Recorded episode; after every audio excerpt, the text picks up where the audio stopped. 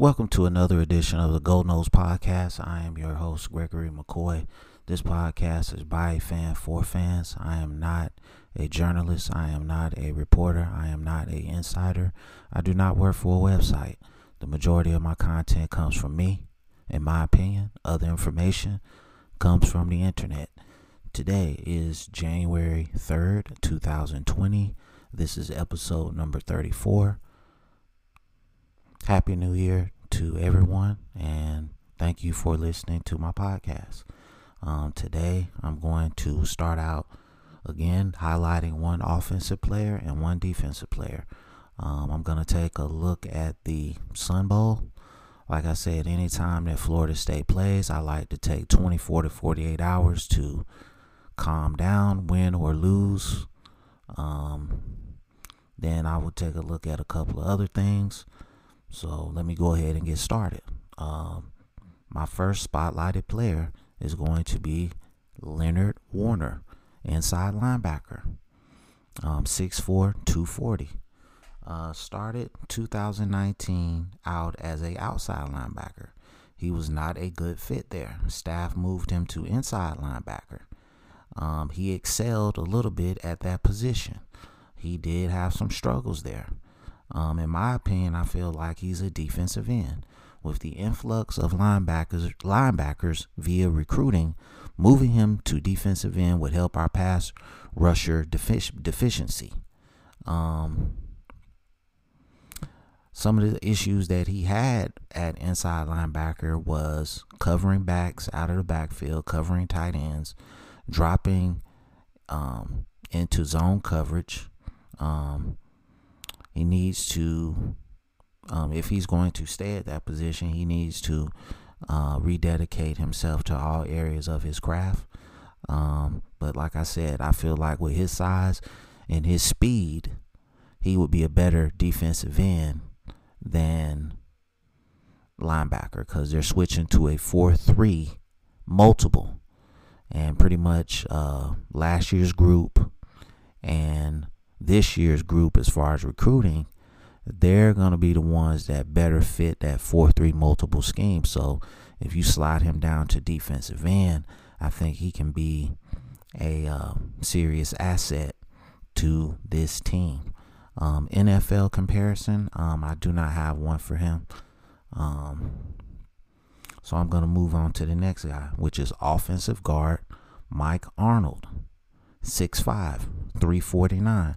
Obviously, he needs to lose about, I'd say, 25 pounds to get the maximum uh, usage out of his frame. Uh, I think he's a little heavy. You watch his highlights on YouTube. He he's good at the point of attack, but when it comes to just exploding out of his stance and moving a defender, he's not good at that. He catches defenders a lot. Um, what else? I think he. I think if he works on all areas of his craft, he can be a contributor to this team. I don't think he is going to be a starter. It would take a monumental, you know, nine months until the opening game um, in Atlanta against West Virginia for, in my opinion, to for him to be a starter. Um, you know, this coaching staff has to um, totally uh, revitalize and reboot this uh, program. Um, so that's all I got on Mike Arnold. No NFL comparison for him either. Um, Sun Bowl review. I picked uh, Arizona State to win, but the young guys on both sides of the ball for Florida State played well. Blackman, I, I, I the previous episode to this one, I kind of um, hyped him up like he could be the starter. Man, he needs work, man.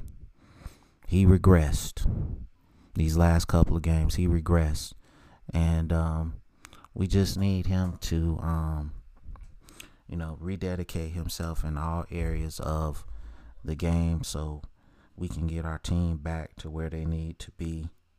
And I think I think he can do that. Um, you know, I was I was kind of I don't know emotional after that game. Um, I you know I really wanted to wait another day to record this uh this podcast, but hey man, it is what it is, man. I picked Arizona State to win the game anyway. So, um what else I got? Um FSU let's see. Okay, Dontae Lucas, my bad. Dontae Lucas got hurt by a teammate. Um, it looked nasty. He's our best offensive guard.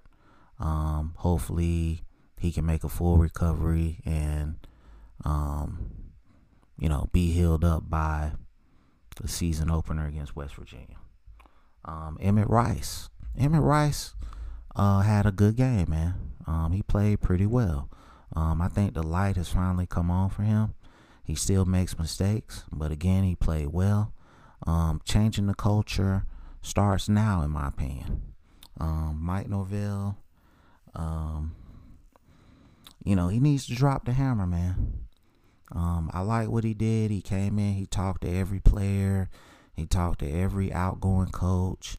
You know, he's got all this information, but at the end of the day, you know, strength and conditioning has to be the um, number one focus during this off season because this is not a physically tough team. Um, and and also getting the most support staff possible. You know, guys that can break down film, um, more uh, position. I mean, graduate assistants, just more staff to better help your team. Um, Jordan Travis still has awesome speed. He's um, the arm strength still is an issue. I mean, you saw it in this game. Um, you know, he cannot. I don't think he can throw like over 15 yards, and maybe 15 yards is being generous as far as with accuracy. I mean, obviously he can throw, but it's not a, like a really accurate ball. Um, but the speed, man, he is super fast for a quarterback, and he's just so scary on that read option stuff.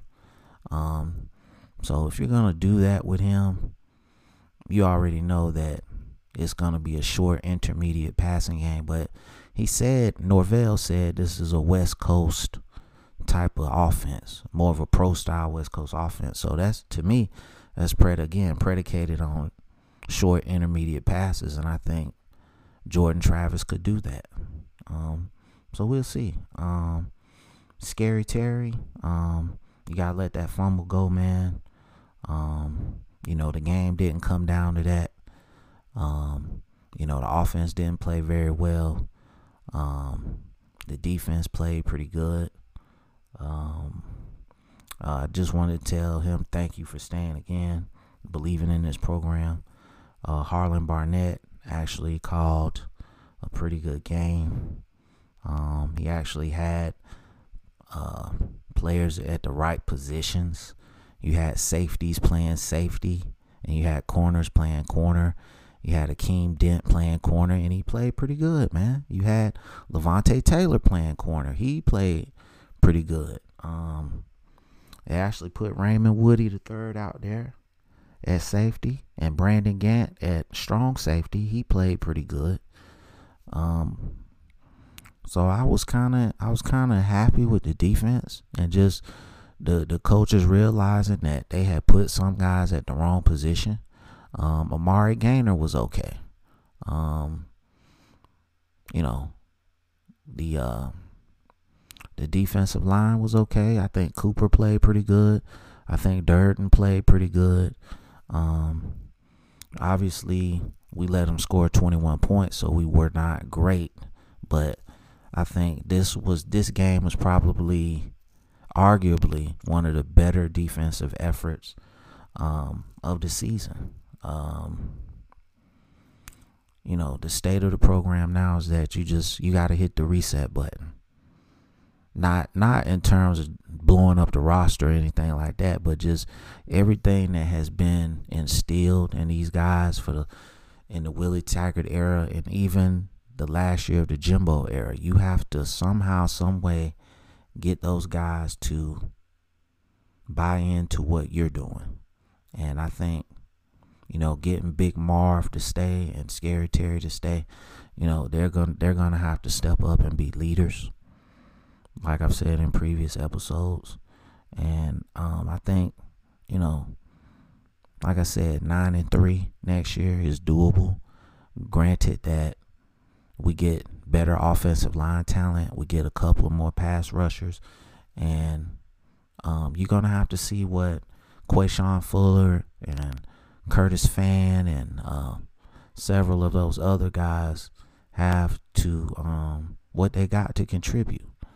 Um, because you just got guys on the roster just hogging up a scholarship, and we don't know what they're capable of. So, um, you got to get them in the weight room. You got to get them in the film room. You got to um, get them to learn your scheme. And we just got to see if this thing can take off, man. And then the boosters, you know, the boosters got to boost, man. It's really that simple. The boosters have to boost. And then the administration has to give every asset um, to Mike Norvell to uh, improve this team. Um, if we can do that, I think the future is bright. Um, you know, I just don't, I just don't understand. They kind of lowballed Willie Taggart, man. They kind of lowballed him, just to be honest. I've been real hard on the dude because he, he made some bonehead um, game day decisions like playing Alex Hornibrook at all and just usage just usage of timeouts and just putting personnel in the wrong positions and uh, but he's gone but i think this season could have been a lot better than what it was and um, hopefully mike Norvell can you know you know fix all the issues and i would hope that he would keep Telly Lockette man because this guy's an asset for South Florida. Um, he kept Stanford Samuels, uh, the second, the father. He he he's uh, big time in terms of having those connections in South Florida with high school coaches. Of course, Ron Ron Dugans, Odell Haggins. You know, keeping some keeping most of those guys like that, man, was a good move. So I have to applaud Mike Norvell for that.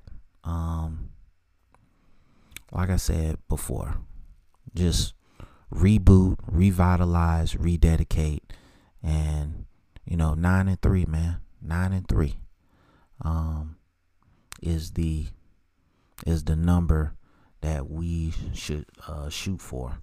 Um, Jordan Young played pretty good. Um, you know, I watched, I've highlighted Jordan Young. He actually ran some pretty good routes in this game. Um, you know, for whatever reason, Blackman couldn't get the ball to him. Um, AJ Lytton played well at corner. Um, again, Raymond Woodie third played well. He even did some return stuff, if I haven't already said that. And, you know, offensive line still needs a lot of work, a lot of work. Um, I hated on Asante Samuel, but he played okay. So I'm gonna be positive for next season. I'm not going to be a Debbie Downer, even though I mean it's so easy to do.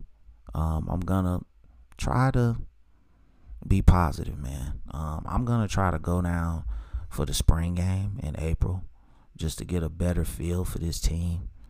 Um, so I have to, you know, get all that information going, and then I'm gonna try to do a a, pod, live podcast or a video podcast for when I go to the spring game.